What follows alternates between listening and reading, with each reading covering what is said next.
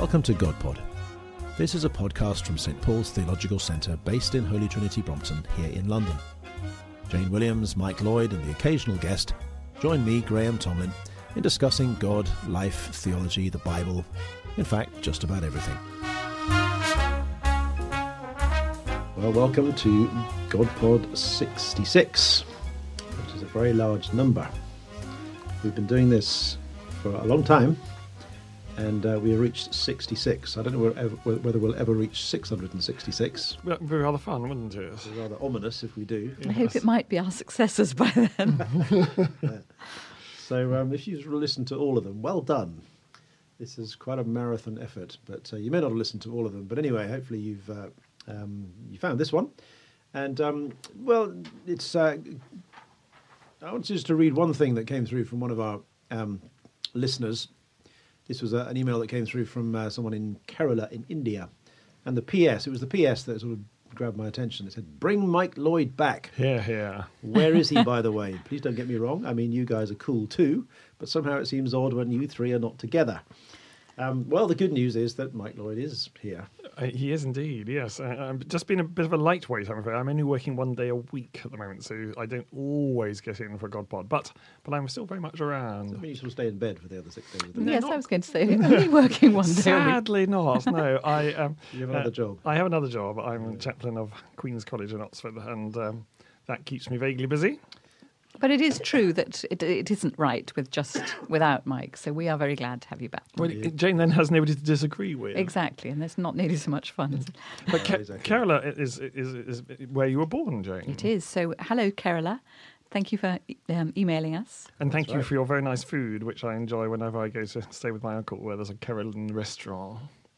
Well, in Kerala, No, in uh, Malmesbury, Malmesbury, that well-known region of Kerala. indeed. There used not to be many South Indian restaurants in, in England. It used to be all North Indian cookery, but it is actually is. beginning. And it's absolutely delicious. It is, I, am very fond of it. Yeah.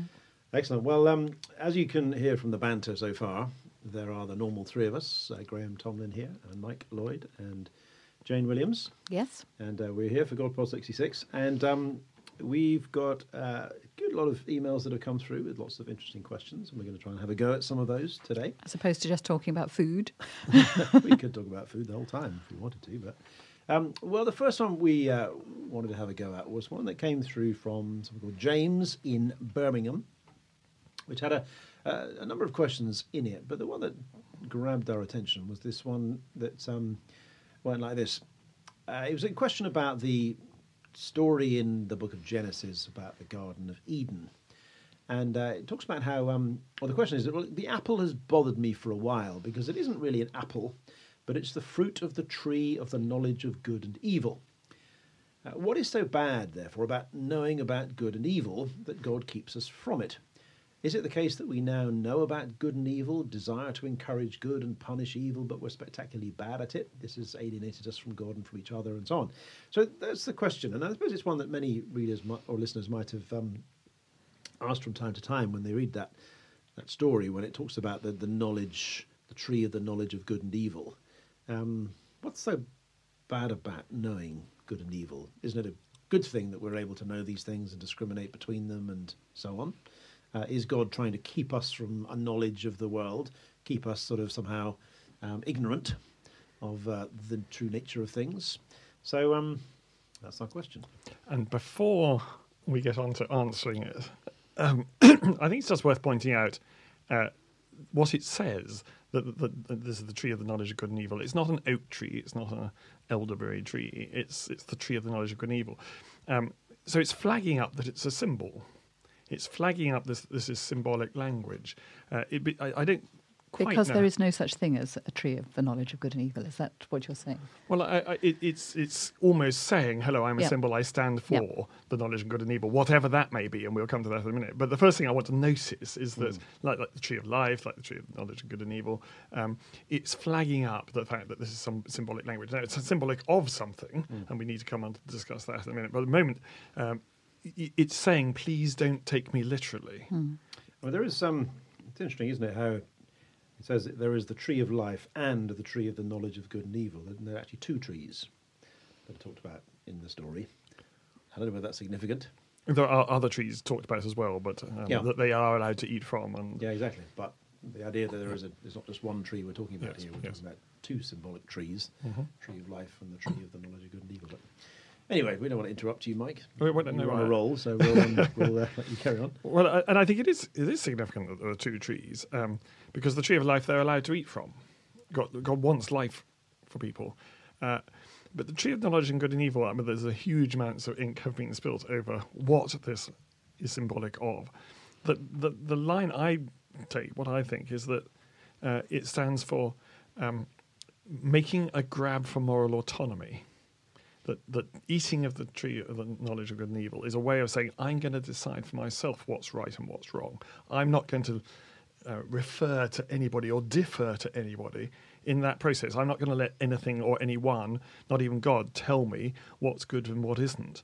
Uh, I'm going to make that decision. I'm going to be the center of my own moral universe, and and that is a destructive thing. It's not that God's trying to keep us from uh, anything good or from knowledge. He's trying to stop us from making a grab for moral autonomy and being the center of our own, own moral world. At this point in the story, um, uh, Adam doesn't know what good and evil are. He only knows God and the good garden that he's in. Well, he knows good, presumably. So he knows, but he doesn't know it's good because it doesn't have an opposite. He knows it's how the world is. Uh, and maybe he knows it's to be rejoiced in. Um, but is good automatically a word that requires uh, an opposite for you to, to know it? Um, so, so I think I would want to argue to, that, like Mike, but I suspect Mike isn't going to agree with where I'm going to take this. Seldom Um, does. um, that it is about human beings choosing, uh, choosing something that isn't God. Um, at that stage in the story, all that Adam knows is God and the world as God has made it. Uh, he doesn't know the possibility of anything that isn't what God chooses. Um, and that's what's being offered. I mean, it, it seems to me, I, I'm not sure I'd want to say that somehow evil is necessary for us to know good, because it strikes me that evil is, by its very nature, not necessary. It's Mhm. contingent. It's Yes. not necessary. It's not something that has to exist. Um, and I, yeah, I, I, I mean, yeah, it's an interesting question. You know, do we have to know the contrast to know the kind of the brightness of evil? You know, we only know that with the shadows of so the, the brightness of good. We only know that because of the shadows of uh, of evil, or is it the case that actually um, we can know goodness, we can know God uh, without the presence of evil? And actually, what we have here in the in the, in the tree of the knowledge of good and evil, it is human beings, if you like, activating the potentiality of evil within the world that God has made, which until this point has not been hmm. activated. It's there as a potential, the possibility that we might choose something other than God, but until this point, it has not been show, been been activated because all that Adam knows is is God, and and I guess we we kind of have to. I think we have to say that that that's you know it was not necessary that evil entered into what was sort of activated and entered into human experience and within the world.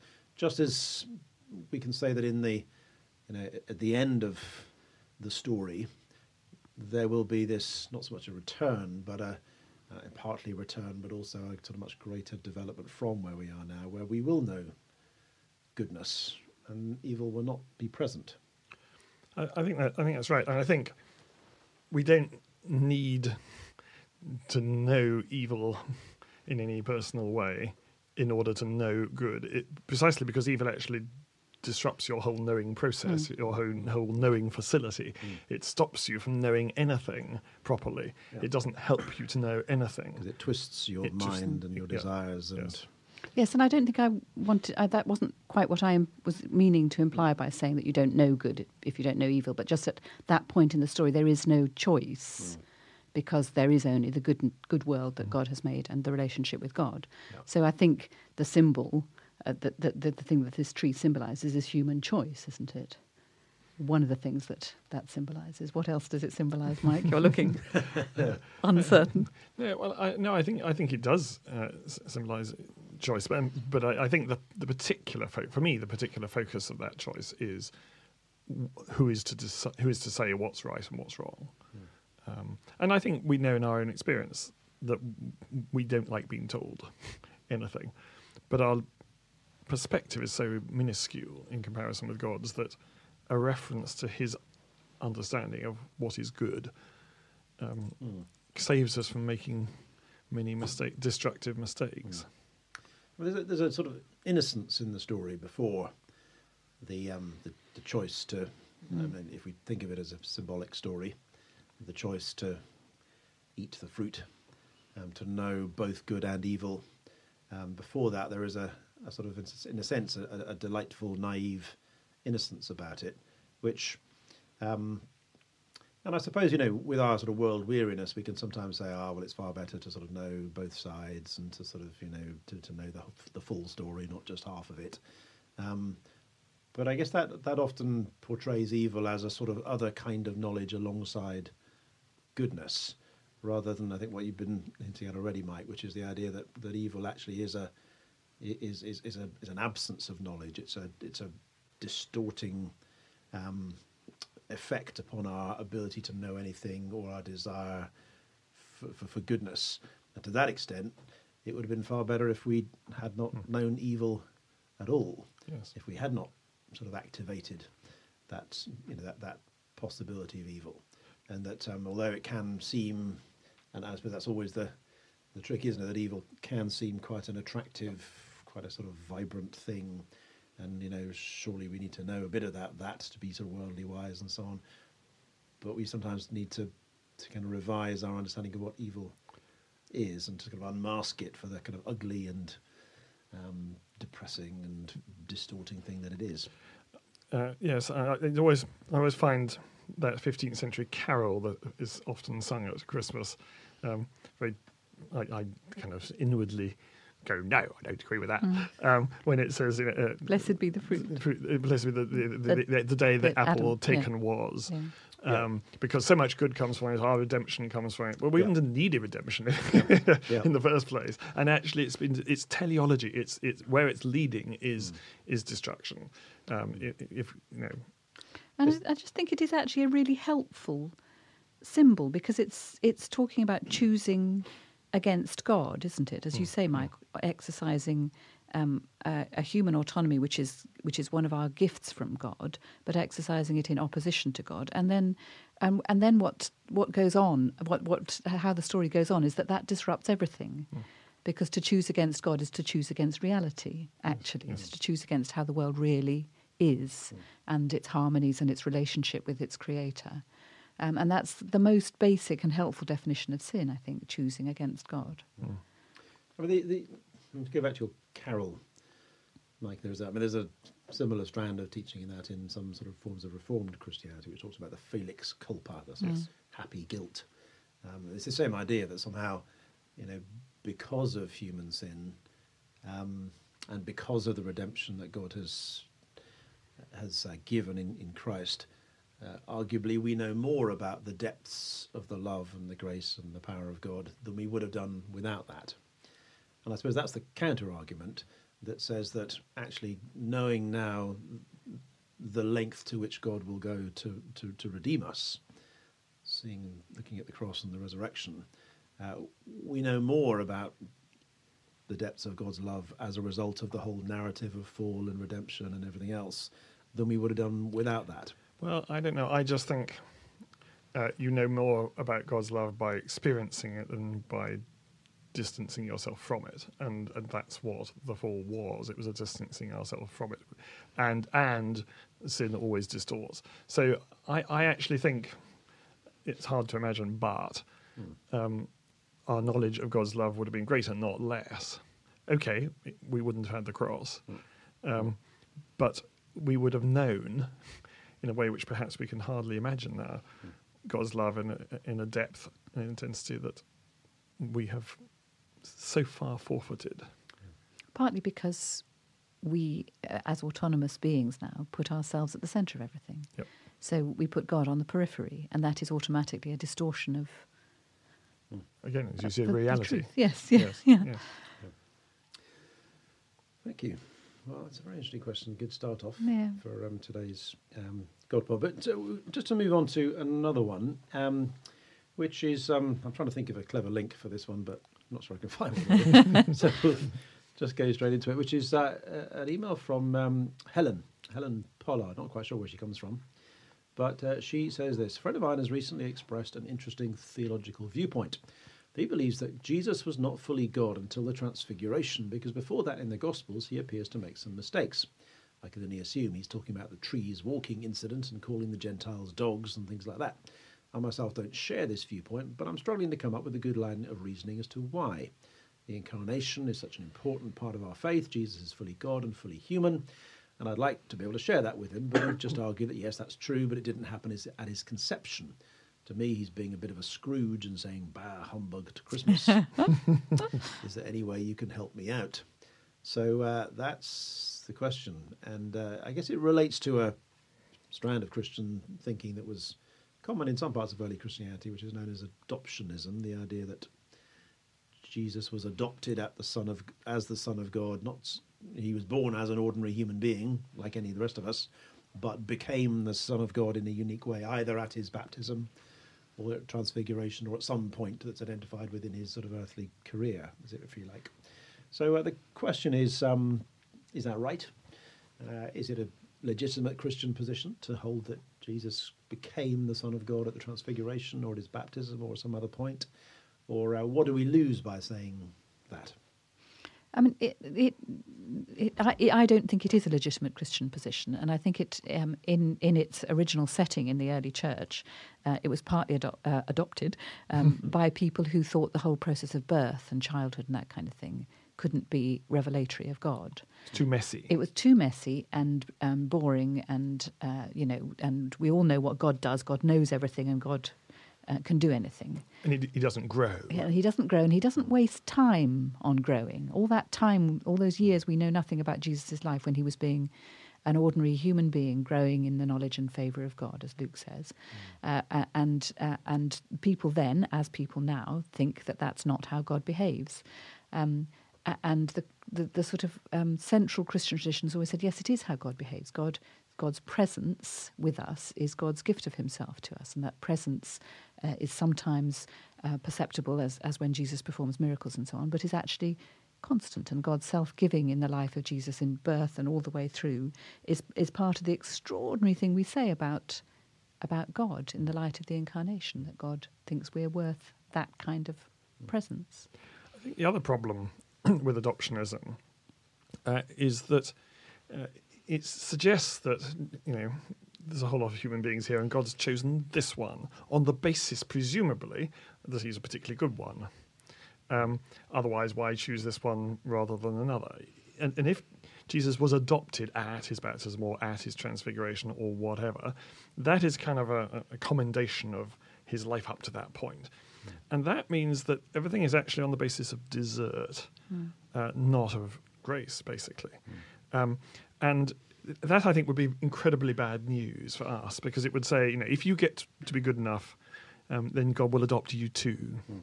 Whereas if it is actually from the very start, from the very first moment of his conception, God coming amongst us, then that says you'll never be good enough. Uh, but that's not the point. You can, in this person, um, be adopted to and be included into God's family and and purposes. Yeah. And I, I suppose the other thing is adoptionism was, was often quite closely related to, I guess, another early Christian um, strand of thought, which is Nestorianism, which is the idea that actually Jesus' humanity and divinity are two quite separate principles that exist within his him himself. So it's, it's be like Jesus is a kind of split personality who is actually 50% divine and 50% human. And um, and it was at a position associated with Nestorius. Whether he actually held that or was another question, but um, and that was decreed as a Christian heresy as as adoptionism was. But the two in some ways are quite closely related, I think, because adoptionism implies that you've got this quite ordinary human nature, like any of ours, and then somehow added to it is is a divine nature, which um, uh, which either sort of just somehow confers some sort of cloak of blessing upon upon the human Jesus, or just adds a divine bit to the human nature. And I suppose the, the problem with Nestorianism has always been that that it, it means that, that our humanity does not get infused with God's being. And um, I suppose the reason why Nestorianism was was uh, sort of uh, excluded from Christian orthodoxy was this idea that it, it, it leaves humanity somehow still separate from God. That what the incarnation says is not that Jesus is 50% human, 50% divine, he is 100% human and 100% divine.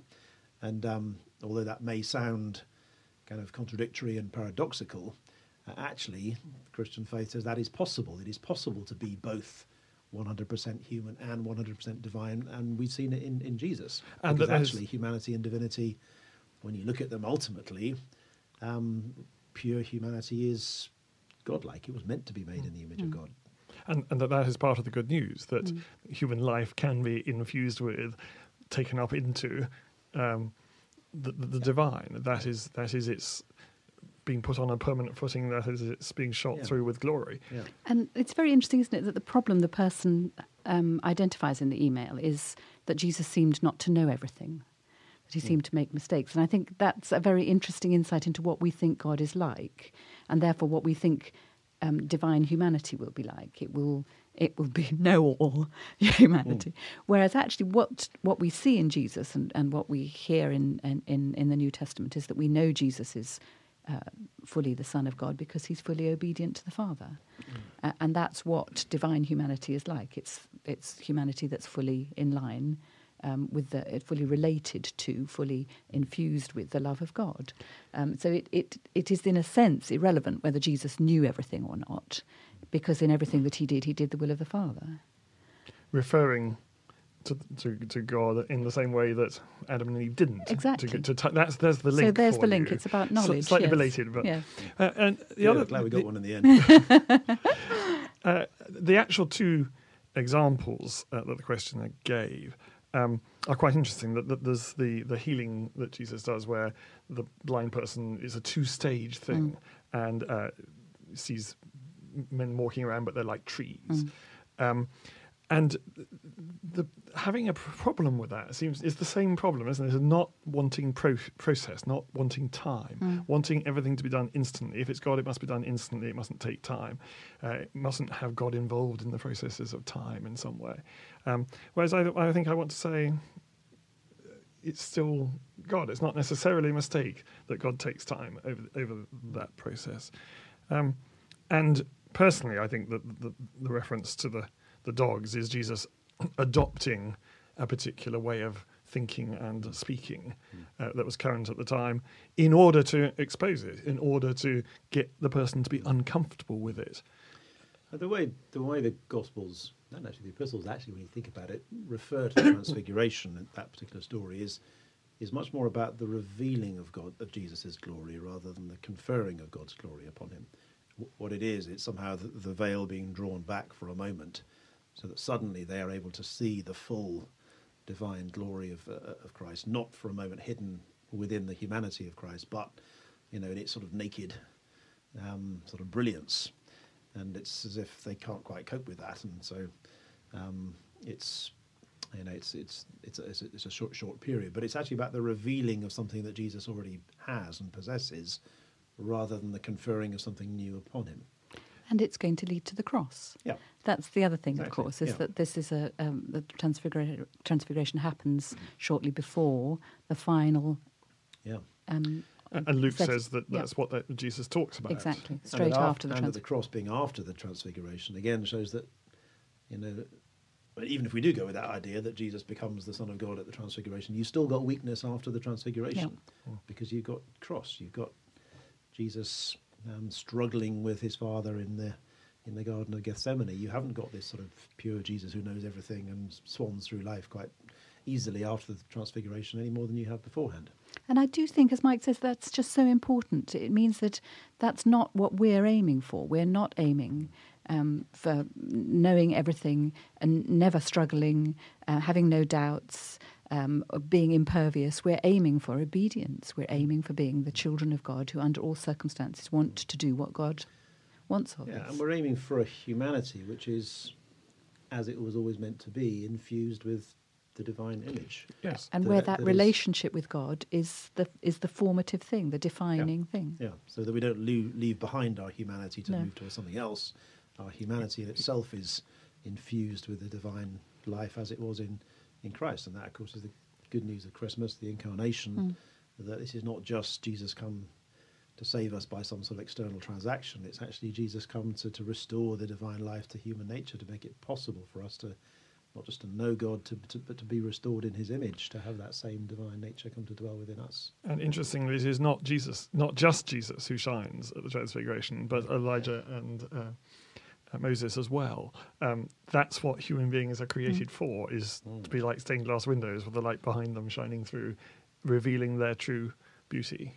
I, I always found it very helpful that the, the kind of discussion that comes out of, for example, um, uh, Wolfhart Pannenberg's book, Jesus, God and Man, uh, in which he talks about the distinction between Christology from below and Christology from above. And Christology from above is that you start um, theoretically from God's point of view and you try and shove God into this small um, earthen vessel, which is which is human beings. And of course, that's never going to work, especially if you decide in advance what God is that has to be shoved yes. into this human vessel.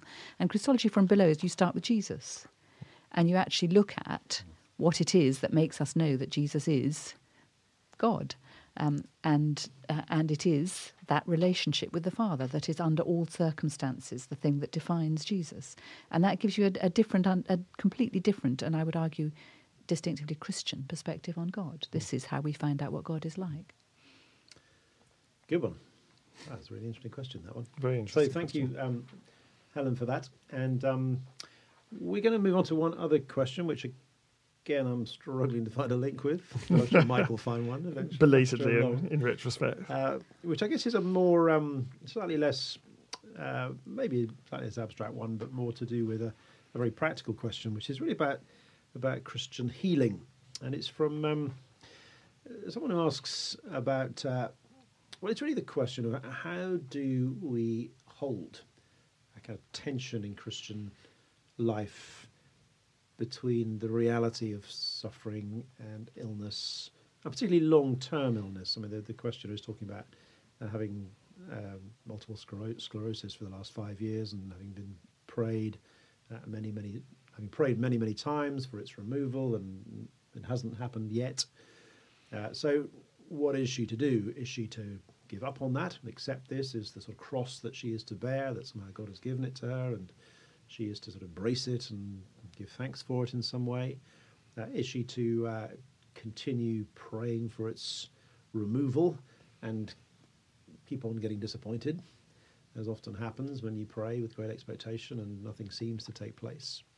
Um, how do you hold together the reality of long term illness with a belief in Christian healing? So that's the very real question I guess a lot of people struggle with in the Christian life, people who, uh, who, who do have long term illness. And so, um, And it's such an important question, partly because we we as the Christian community so often do actually make life much worse for people who are suffering this kind of illness by um, uh, by by praying in unhelpful kind of ways and by making people um, feel that it must be in some sense their fault if they're not being healed, um, or either their fault or the fault of the prayers that there's something wrong if healing doesn't happen.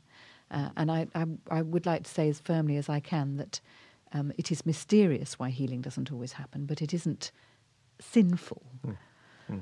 Absolutely. I think uh, the other thing I want to say, and, not everybody would agree with this, but I, I, I feel it very passionately, is that whatever you do with it, don't make it worse by seeing it as God giving it to you.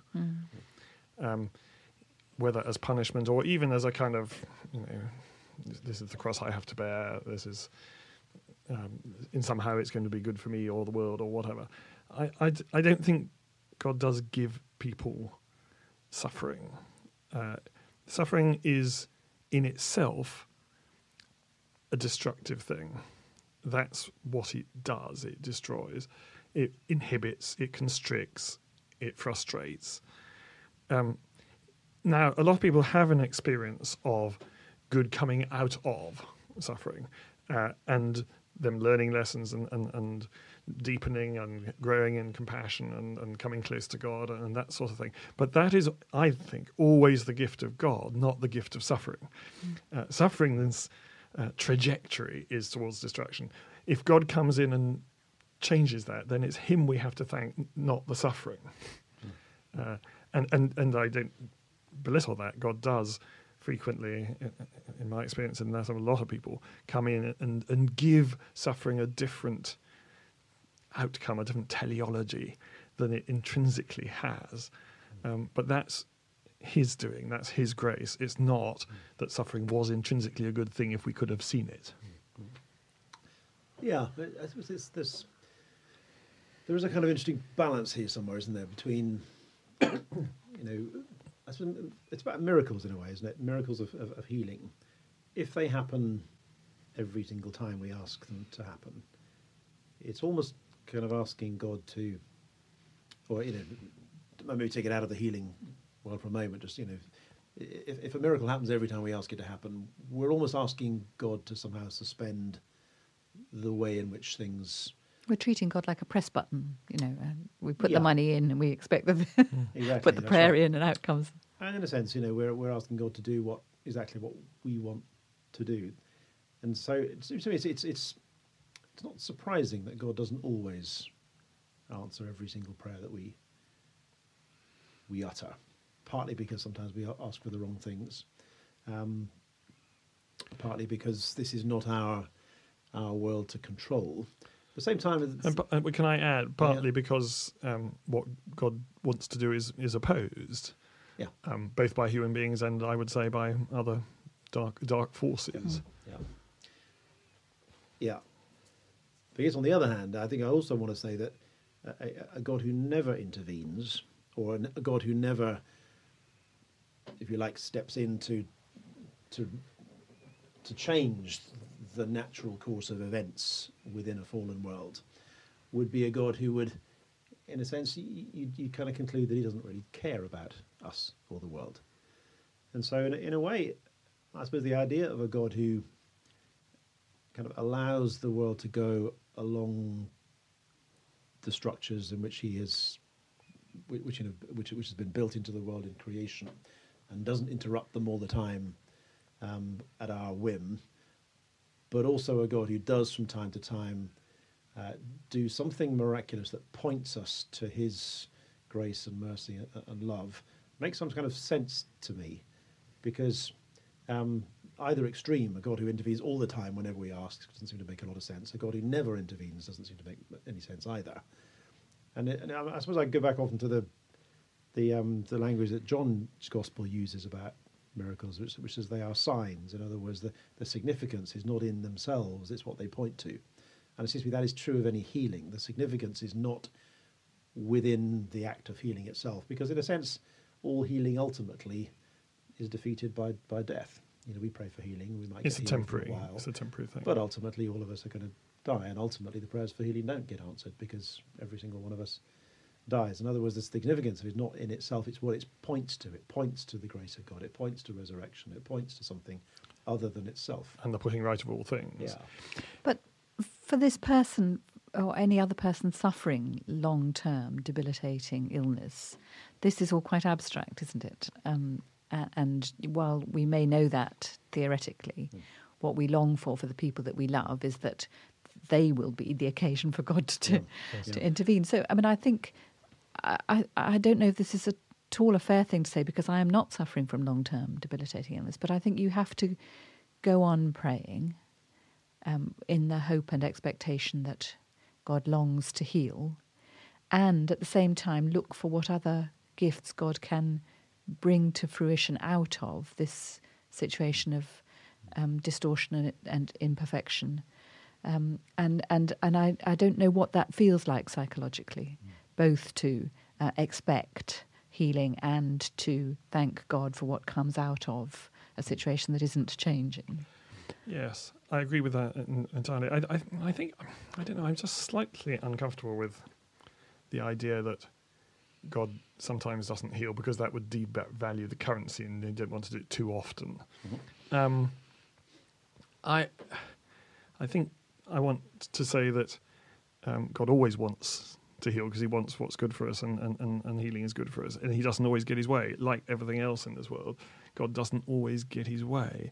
I, I- I think otherwise, one ends up saying that God is saying, "Well, you know, I, I'd like to heal you, but um, otherwise, it will, it'll kind of debase the currency." And, and the other thing is, I think it's, I don't think he wants to keep the structures going.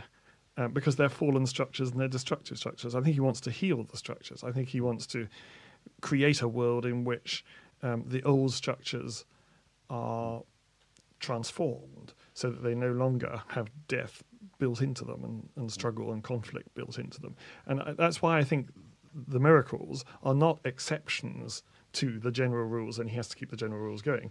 They're actually the breaking in of new rule, new structures um, and new rules, and that this is what he wants to bring in to, and to usher in. And Yeah. we don't actually know um, how prayer works. Uh, there is a, a, an a completely um, inalienable strangeness about prayer, mys- mysteriousness about prayer.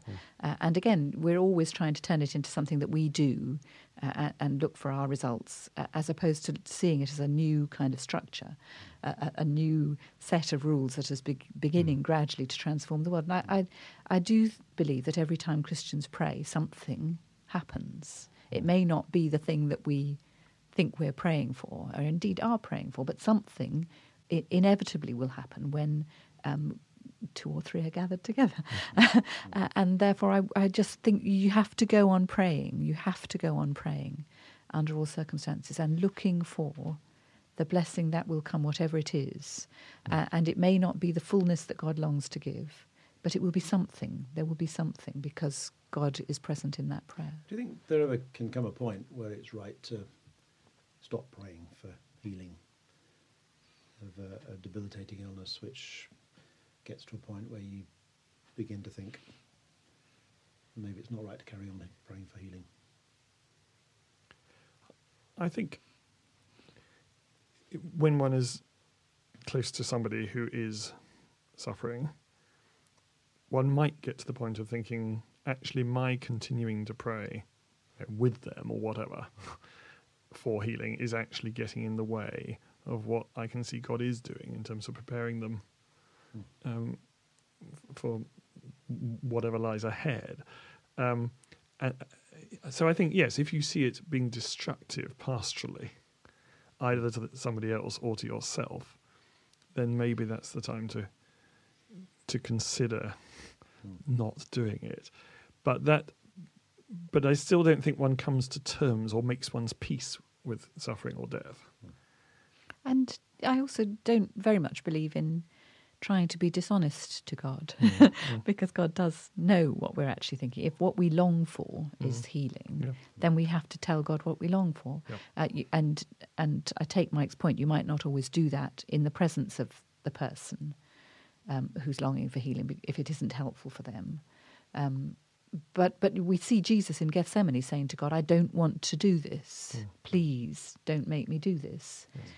Um, about the cross, and and um, uh, and that that's part of the honesty of the relationship between Jesus and God. He knows he's got to, um, but he's not pretending to God that he's happy about it. Um, I mean, to go back, Mike, to your, your point about um, God's will sometimes being opposed, Mhm. and that there may be dark forces that are opposing the will of God and who want destruction and despair and everything else. Um, I guess that that implies that part of the way in which we engage in that conflict is through prayer, Mhm. and that um, Yes. somehow prayer Yes. enables Absolutely. God to win that battle, if you Yeah. like. Yes. Yes. Um, but I suppose one danger of that way of thinking might be that you start getting thinking, well, and somehow the more I pray, the more I'm likely to be healed. And then you get back into this slightly more sort of slot machine type thing. If the more money I put into the machine, the more um, sweets I get out of it. That- there's And a real- prayer then becomes a kind of slightly mechanical thing that somehow the more I pray, the more likely the answer is to come. But that doesn't always seem to work in quite that way. I- I agree there's a danger there, but then I think there's also danger in, in not taking into account the, the, the opposition forces that um, if, I, if I'm praying it's not answered, it's because I'm not good enough or um, because, because God God doesn't want it or doesn't love me or whatever. It does at least add other um, agents into the equation um, so that it's not all down to my lack of goodness or my lack of prayer or, or whatever it might be. Because again, we're just putting ourselves at the centre. Of course, we Yes. we are, and and and I'm not saying that we can stop doing that, but but if that prayer is part of a wider web of what God is doing, if it's a prayer for the coming kingdom of God, um, in which there will be no suffering um, and there won't be that kind of illness, then even if all we're doing is a very, very tiny victory in that struggle and it doesn't benefit us personally, it is important to know that it's still part of that, that that's what we're praying for. We're praying for the kingdom of God. And if prayer is a, a kind of aligning of our wills with the will of God, then I can see a, a sense in which the more people pray, the more people's wills are aligned with the will of God. In a sense, the more freedom God has to to work within a world where His will is opposed not just by dark forces but by ourselves, Mhm. um, Yes. but by, by human beings who, Yes. who, who choose to to to, um, to go in a very different direction from where Choose the knowledge of the, the, the fruit of the knowledge. Ah, there's the link. Excellent. Good. Well done. well done.